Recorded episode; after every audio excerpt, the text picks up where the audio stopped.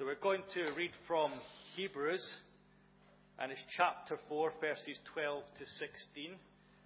Um, you'll find it in your Pew Bibles, your own Bible. And it's, it's not always a book that we, we read from very much in the church, but I think it's a, a book I would commend to you to go home and read the whole book, explore what it's saying, meditate on its words, uh, because it's a very powerful message and it challenges and shakes us to the very foundation. But what it says here, for the word of God is living and active, amen. Sharper than any double edged sword, it penetrates even the dividing soul and spirit, joints and marrows. It judges the thoughts and attitudes of the hearts. Nothing in all creation is hidden from God's sight. Everything is uncovered and laid bare before the eyes of Him to whom we must give account. Therefore, since we have a great high priest who has gone through the heavens, Jesus, the Son of God, let us hold firmly to the faith we profess. For we do not have a high priest who is unable to sympathize with our weaknesses, but we have one who has been tempted in every way, just as we are, amen, yet was without sin. Let us then approach the throne of grace with confidence so that we may receive mercy and find grace to help us in our time of need. Wow, God's good, isn't He? You know, this is a word given to the Hebrews. Is the writer of it. We don't know who the writer is of it, but the writer is style of Paul. And they, he's speaking to a community who have an understanding of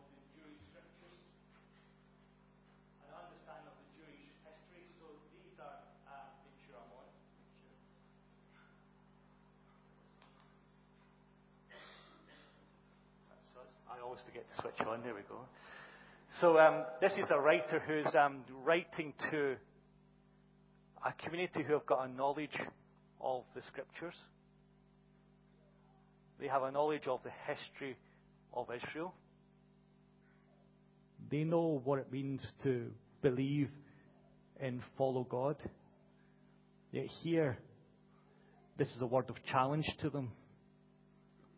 I challenged them because they're facing opposition, they're facing difficulty, they're facing um, challenges in their life to follow Christ. Because throughout the whole New Testament, we see it's a challenge to follow Christ, isn't it? It's countercultural. You're persecuted for following Christ, you're persecuted for believing in Him. And these New Testament Christians, they may have left Judaism, they may have left other religions, but they laid down their lives for Christ. And because they believe and trusted Christ and they said, Jesus is Lord, we're going to meet together, we're going to pray, we're going to worship, we're going to fellowship, we're going to seek God, we're going to see the Holy Spirit come down on us as a people. They had their possessions taken away from them, their homes taken away from them, they were beaten, they were stoned, they were killed. They were persecuted for the sake of Jesus Christ. And you would understand in those circumstances that you'd be tempted to fall away, wouldn't you? If I said to you, when you leave this church and you, you say, I've been in church and I profess Jesus Christ as Lord, and but you know what? When you leave there, there'll be people ready to stone you, take your home away from you, take your car away from you, to, to beat you, to humiliate you. Would you be tempted to deny Christ? Would you be tempted to fall away? And we may say no, but that's a hard thing, isn't it? That's a hard choice. That's a hard decision. What do we do in the face of these, this opposition? What do we do in the face of this challenge? And the writer of Hebrews is writing to these people to say, stand firm. Don't give up in the face of opposition. Stand firm. Whatever they do to you, trust in Jesus. Because He is your goal, and heaven is your destination, and the rest of God, to be in the peace of God, to be in the joy of God, to be in the presence of God, to reign with God, and to be sitting at the right hand of God with Jesus as our goal and destination, where we reign, where we rule, where we have authority, where we have our power from, is in Jesus and our reigning with Him and being with Him in the heavenly places. Amen. It's not here in the moment, in the hardship and the difficulties and the struggles and the opposition and the beatings and people taking your possessions away and people, people abusing you because you believe in Jesus Christ. That's not our reality. Our reality is in heaven. Our authority is in heaven. Our power is in heaven.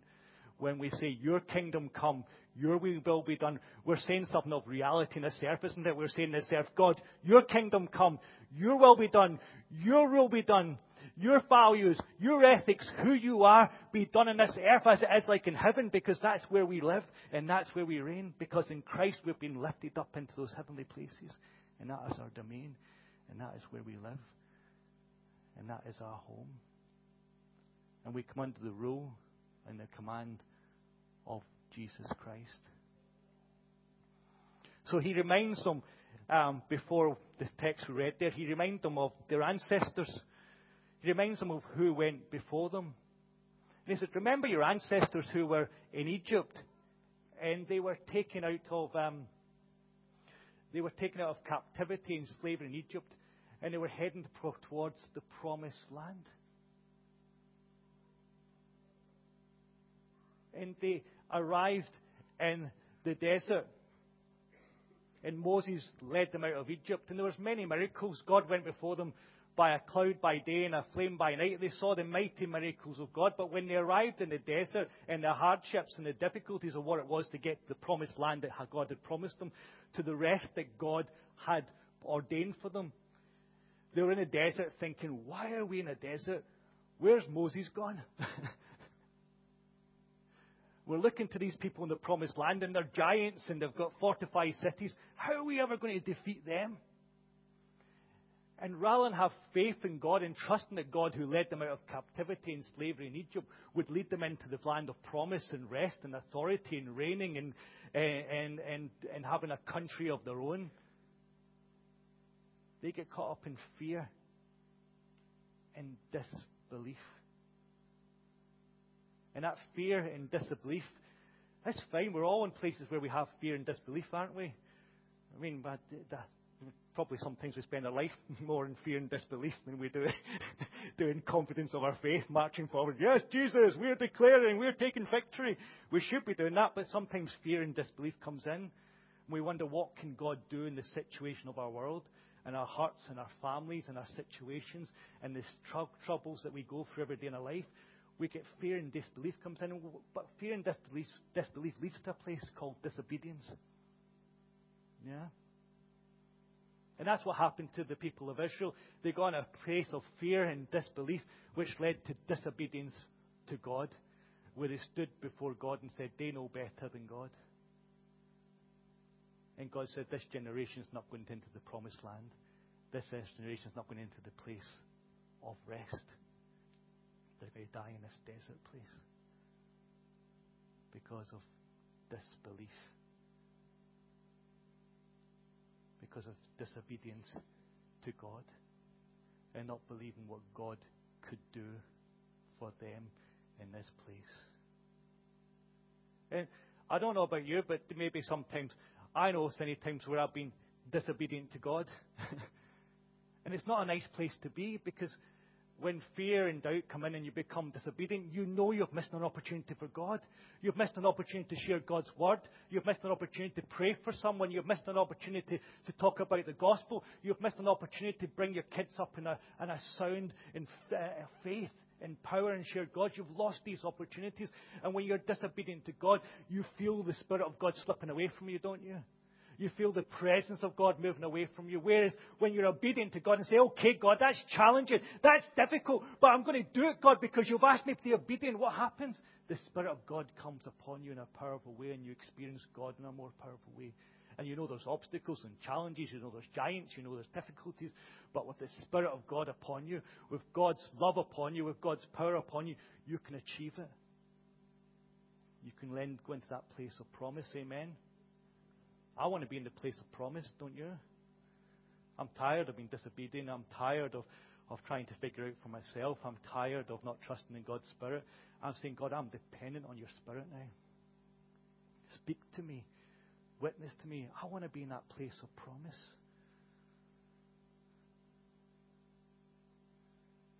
You know, the Israelites, you know, part of their fear and doubt came over cabbage. they were hungry. they were in the desert.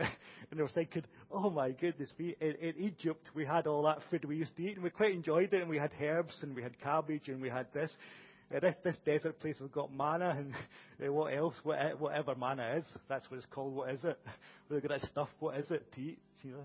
somebody, you, somebody gave you stuff that you had to look at and say, what is it? You probably wouldn't want to eat it, would you?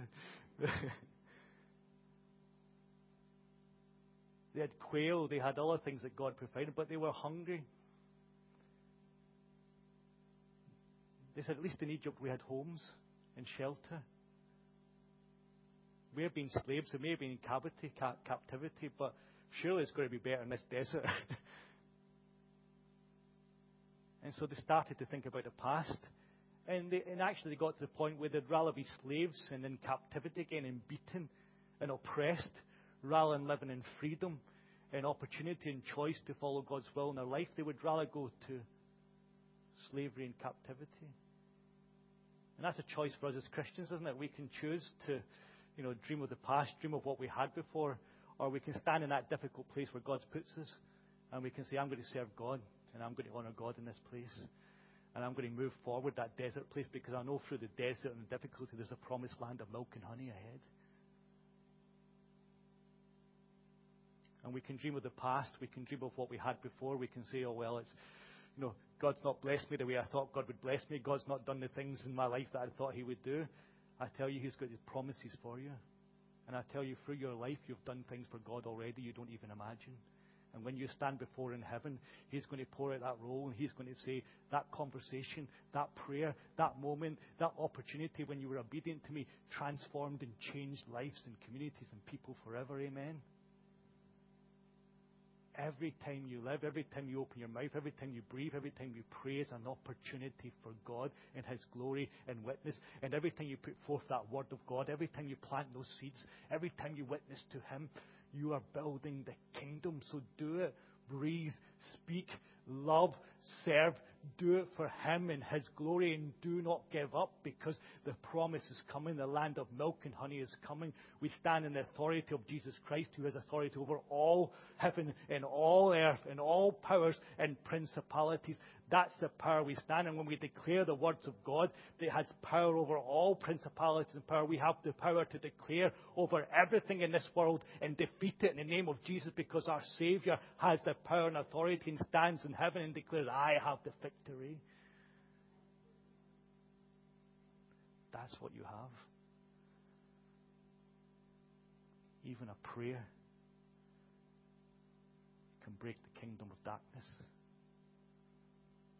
prayer can set people free because God sees your obedience and He moves in that and He breaks the chains and He sets people free. Amen.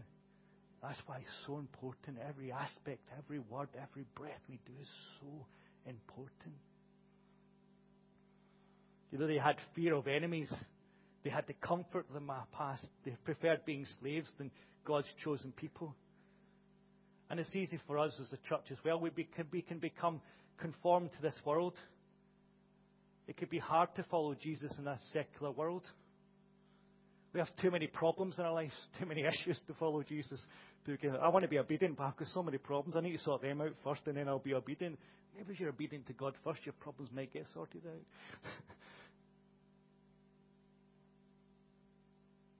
We're drawn to the past we have a comfortable secular life. And a countercultural lifestyle is really hard, especially in the society we live today. And my belief that the Bible and the kingdom of God is countercultural. And when we actually come like the culture, that tells us there's something wrong. because we're called to be countercultural, to be different, to be the people of God, to be the people of the kingdom, to declare God's word and glory, even though the people don't like it. And the world can't accept it. Because the Word of God didn't come to bring you peace. It came to cut through you like a double edged sword, to make you stand naked before the Word of God, to see who you are, to be witnessed to, and for God to say, I see into your very soul and being, I know who you are, but I've done everything for you through Jesus Christ. I'm giving you my grace and my mercy, but I'm calling you to turn from your sin. I'm calling you to repentance and to turn all the way from what's past and to embrace the kingdom of God and to walk towards my holiness and my grace and my forgiveness, which means you take up your cross and you follow me. You deny yourself. You speak God's word even if people will persecute you for it. You declare God's goodness. You stand on the revelation of God found in the Word of God, and you proclaim the revelation of God that we have through Jesus Christ. And that's uncomfortable for the world. That's uncomfortable for me. that's uncomfortable, Christians. We're all wrestling with that, aren't we? It's difficult. But if it was comfortable, we know it's wrong, don't we? It's got to be uncomfortable. It's got to be soul shaking. It's got to break us. It's got to bring to a point, a point where we go on our knees and say, God, in this mess, in these circumstances, in this world, in my life, I submit to you and surrender to you and your word and follow you. And that means that may have to deny myself. And that's a hard word in the Western world, deny yourself. We're told to get everything for ourselves because that will be about self fulfillment. Everything's about self fulfillment. Well, I can tell you something about following God. You may not feel self fulfilled, but you will be fulfilled. You will be whole. You will be healed. You will be restored. You will be forgiven. But it'll cost you. It's costly. It's not cheap. What Christ did on the cross wasn't cheap. It cost God his own very own son. Is that cheap? It cost him everything. Yet we won't give him everything. We choose to deny him parts of ourselves, of who we are, and not to follow Christ and his word and his purpose and his kingdom. Romans 12:2 says, "Do not conform any longer to the patterns of this world, but be transformed by the renewing of your mind. Then you'll be able to test and approve what is God's will, His good and pleasing and perfect will."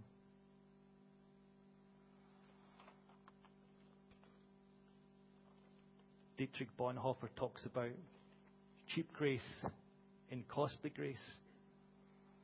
He says cheap grace means grace sold in the market like cheap jacks wares. The sacraments, the forgiveness of sins, and the consolations of religion are thrown away at cut prices.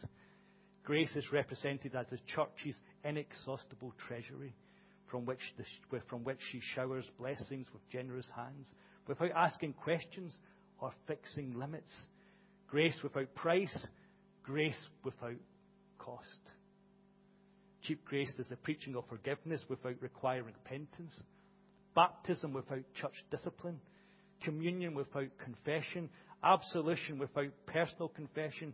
Cheap grace is grace without discipleship, grace without the cost, without the cross, grace without Jesus Christ living and incarnate. Whereas costly grace, grace is the kingly rule of Christ, for whose sake a man will pluck out the eye which causes him to stumble. It is the call of Jesus Christ at which his disciples leave his nets and follows him.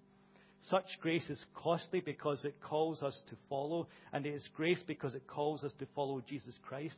It is costly because it costs a man his life, and it is grace because it gives a man the only true life.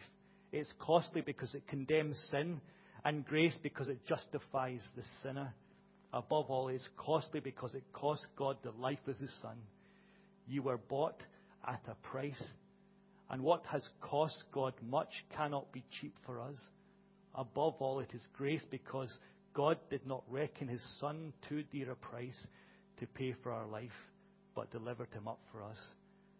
Costly grace is the incarnation of God.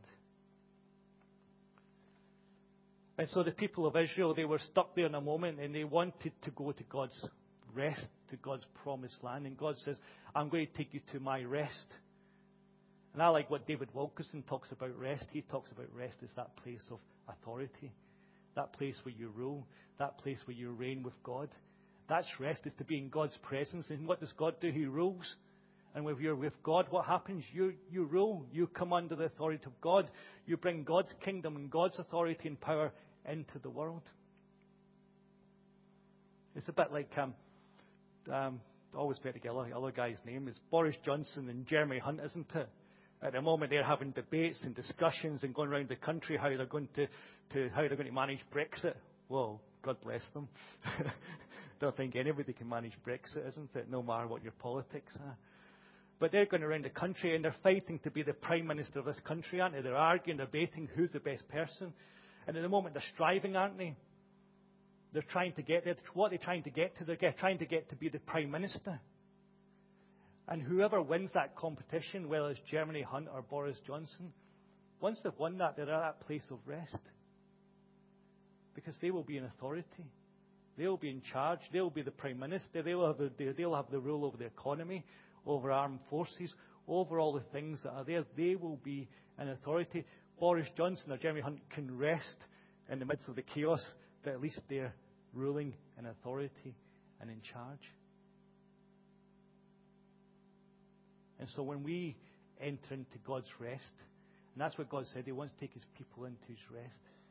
We go to that place where we reign with God and rule with God and bring His kingdom and His reality into the world. And he said, even though Joshua, what it says in Hebrews, even though Joshua took the people into the promised land and they finally achieved rest, where they had their own country, where they ruled, where God was present, where God's kingdom was manifest and real amongst the people of Israel, they rested because they had their own land, their own place to worship God, where God's rule was manifest and real. So, it says in Hebrews, so there is more rest for us. There's another rest. There's a greater rest, a, a more rest for us. And if rest is about us being as a church who have authority and power, where does that rest lie? It rests in Jesus Christ, our great high priest who stands at the right hand of God and reigns forever. And Ephesians says that we were lifted up in Jesus Christ and we stand at the right hand of God in his authority. So people, we come and we come with the authority of heaven. We have Jesus Christ has been lifted up to the right hand of God, and we have been lifted up to the right hand of God, and we stand there beside God and we say, God, your will be done, because we are people, your people, our place of where we where we where we live, our realm of identity and purpose and values and hope and dreams is in heaven. Because that's where we've been raised up. We've been raised up from this world and its values, and we've been raised up to stand at the right hand of God and live under His authority and His rule and His reign, and we are ambassadors for that kingdom, amen? And so we confront our lives ourselves, we confront our world because we stand in the authority of being raised up to the right hand of God to say that all authority in heaven and earth has been given to Jesus Christ, and we have been raised up with Him. And so when we speak and we declare, we declare in words that have authority over all principalities and powers, all authorities, all powers, all things. That's amazing, isn't it? Yet we don't recognize as Christians the authority that we stand in in Jesus Christ. But that's because we have to be exposed to the Word of God. And it says, it says here in um, Hebrews um, chapter 4, um, verse 12. Indeed, the Word of God is living, active, sharper than any two edged sword, piercing until it divides soul from spirit, joint from marrow, is able to judge thoughts and intentions of the heart.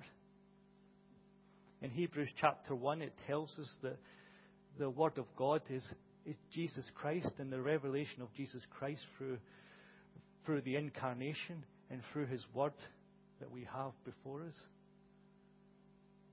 That God spoke to us through His prophets, that God spoke to us through Israel, but now God speaks to us through Jesus Christ. Amen.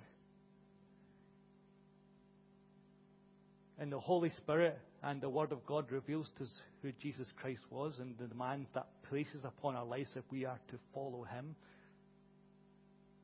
and to serve His glory and purpose. And so we're exposed to this living Word to the experience of who Jesus Christ is through the Word of God that we have in the Bible, but also revelation of the Holy Spirit, which challenges and it doesn't make us comfortable. The Word of God says the Word of God doesn't come and make you comfortable. It shakes you up, it messes you up, it breaks you down, it exposes you. It comes through your very body. When you read this Word, this Word of God, if you're reading the Word of God and it's not exposing you, it's not hurting you, it's not making you feel upset.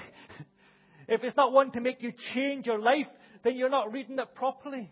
You need to pray, Spirit of God, reveal this word to me that it might transform me and shape me, that it might cut through me like a double-edged sword and expose me to who you are so that my life will be transformed and changed forever, that I cannot be the same as you expose me to this word, as you expose me to who Jesus Christ is.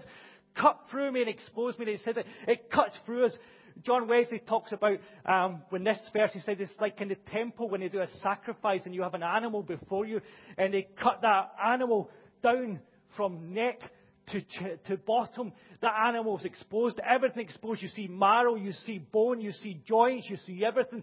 Everything's fully exposed. It's the same thing when we go to Brazil, when you go to the markets, they always seem to have this obsession with cutting pigs in half. And I'm going to have a, I'm going to have a cheese sandwich, you know. And the best cheese sandwiches just happen to be in this marketplace where they cut pigs in half and stick them up a glass in front of you so you can see the insides of the pig. Like this is going to make you buy a pig. You know, it really not going to make me buy a pig. You know, but you see there, it's exposed. You can see everything. That pig, you can see everything. You know what a pig looks like from its guts to its. Uh, it's exposed. You know, I, I still eat my sandwich. I still manage to go up there and get my misto quente, as they call it. It's like a cheese and ham sandwich, delicious. It just happens to be that marketplace is the best place for that cheese and ham sandwich. But I'm exposed to that pig as I go through there. And I don't want to see that pig. I don't want to see its guts. I don't want to see its joints. I don't want to see its marrows. But it's exposed to me and I can see every part of it. And I go, my goodness me, these animals are horrible, aren't they? my goodness me, if somebody cut us in half, what would we look like to somebody? We were put a glass and exposed. But this is what the Word of God's saying. With God's Word, we're so exposed. It sees everything, everything of who we are. Every part of our being is exposed to God. Whoa. Were you prepared for that? But that's where it says we're exposed to God, the Word of God, piercing until it divides soul from spirit, joints from marrow, is able to judge the thoughts and intentions of our heart. The Word of God judges the thoughts and intentions of our heart. Amen. It should challenge the thoughts and intentions of our heart because our thoughts and intentions of our heart are not always the best or within God's plan, are they? I know mine's not. Maybe yours are. I'll talk to you later if it is.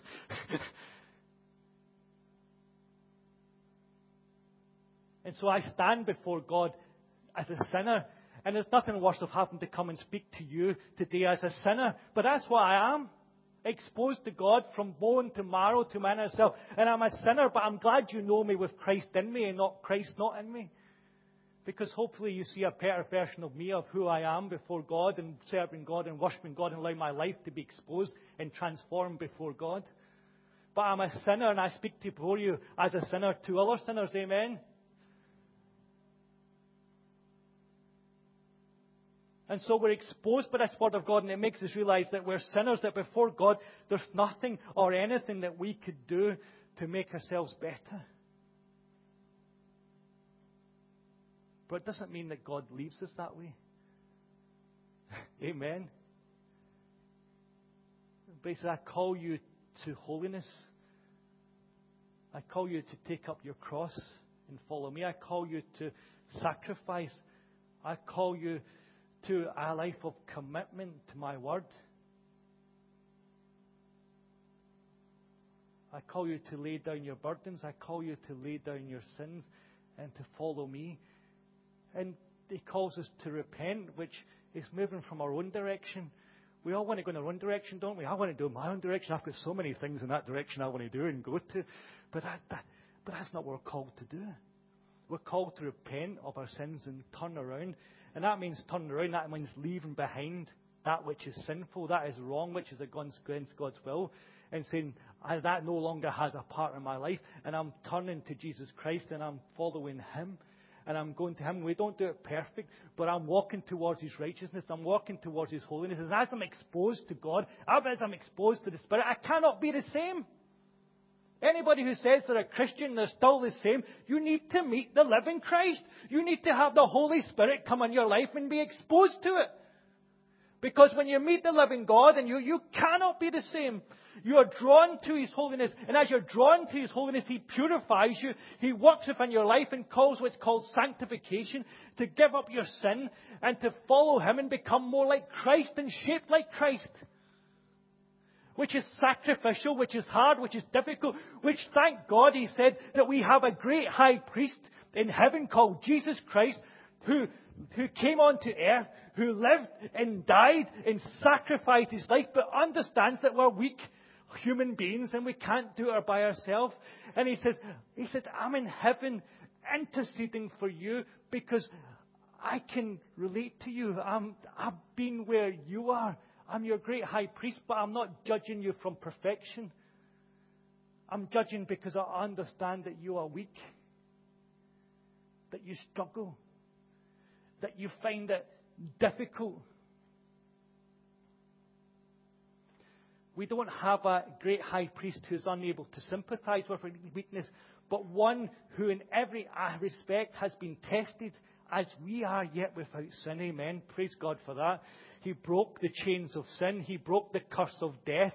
He opened the gates of heaven. And what we have to do is to turn away from our sin, repent, and walk into God's holiness. It's all been done for us. The way is open, but we need to turn from our sin and walk into that life in Jesus Christ. We need to die to ourselves, take up our cross. All these things mean sacrifice. This means transformation. This means change. This means not being the same. This means becoming holy.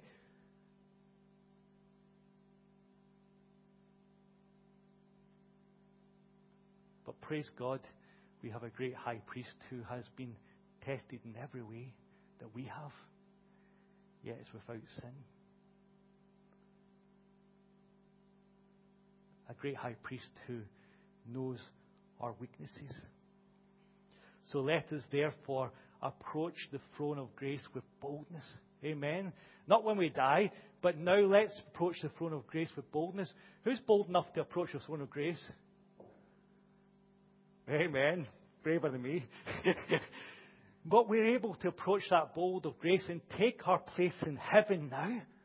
We can take our place in heaven and we can be raised up with our great high priest and stand at the right hand of God and declare God's authority and power over the world because He knows our weaknesses, He knows who we are, but He still takes us into His presence if we are willing to repent and turn away from our sin, to die to ourselves, and to live and to live for Christ and be like Christ so that we may receive mercy, receive mercy and find grace to help in time of need. The only time that we, when we need help, when we need mercy, we need to turn to the throne of heaven, don't we?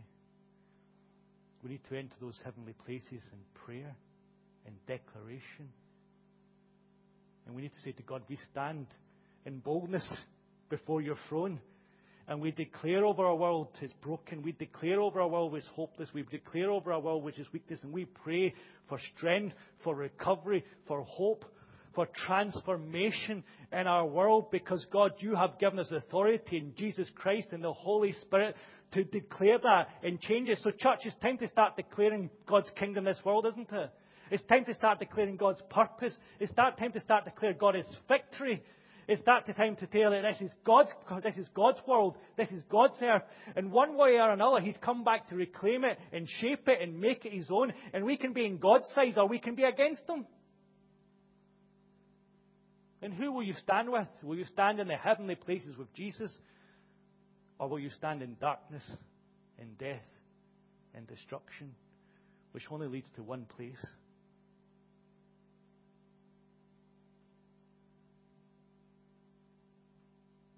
So I challenge you to stand with boldness and take your place in heaven beside Jesus.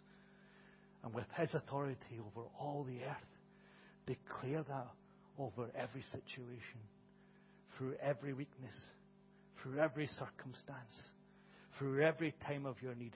Approach that throne of grace and say, Father, in your name we have the victory and we can overcome. Amen. Praise God. God is good. I'm sweating too much now. I need to stop. It's getting hot. Oh. Let's pray. Father God, we just want to enter that place of rest. And Father, we know that place of rest is your presence, where you rule, where your authority reigns. And Lord, we know where we can have peace when you know that you reign over our lives, that you reign over our church, that you reign over our community, that you reign over our world. Lord, help us to live by your kingdom values. Help us to live by being exposed to the living Word of God, which, which, which splits us in half like a double edged sword, which exposes us to ourselves, to you, and to the world and the people that are before us. Yet, Lord, we stand firm that even though we see ourselves as sinners and weak and at times hopeless and unable to obey you or follow you or to repent, but we have a high priest in heaven who knows our weaknesses and calls us on to victory, calls us on to new life, calls us on to take up that cross, calls us on to deny ourselves, and we take that victory cry. We hear that call and we follow you. We follow Jesus, our Savior and Lord. We take up that cross. We take up that challenge. And we approach that throne with boldness and declare this is God's world. This is God's reign. This is God's purpose. And we declare the words of victory over every situation in this church, every life, over our community and over our world. God's reign come in Jesus now. Victory come in Jesus now. Brokenness be gone in Jesus' name. Families restored in Jesus' name. Hope restored in Jesus' name. Addiction broken in Jesus' name. Prostitution ended in Jesus' name. Hunger ended in Jesus' name hope in Jesus' name and victory in Jesus' name and life transformed in Jesus' name. That's what we declare. Standing with the authority that we have in Jesus Christ, standing at the right hand of God, we declare that the victory is His in Jesus' name. Amen.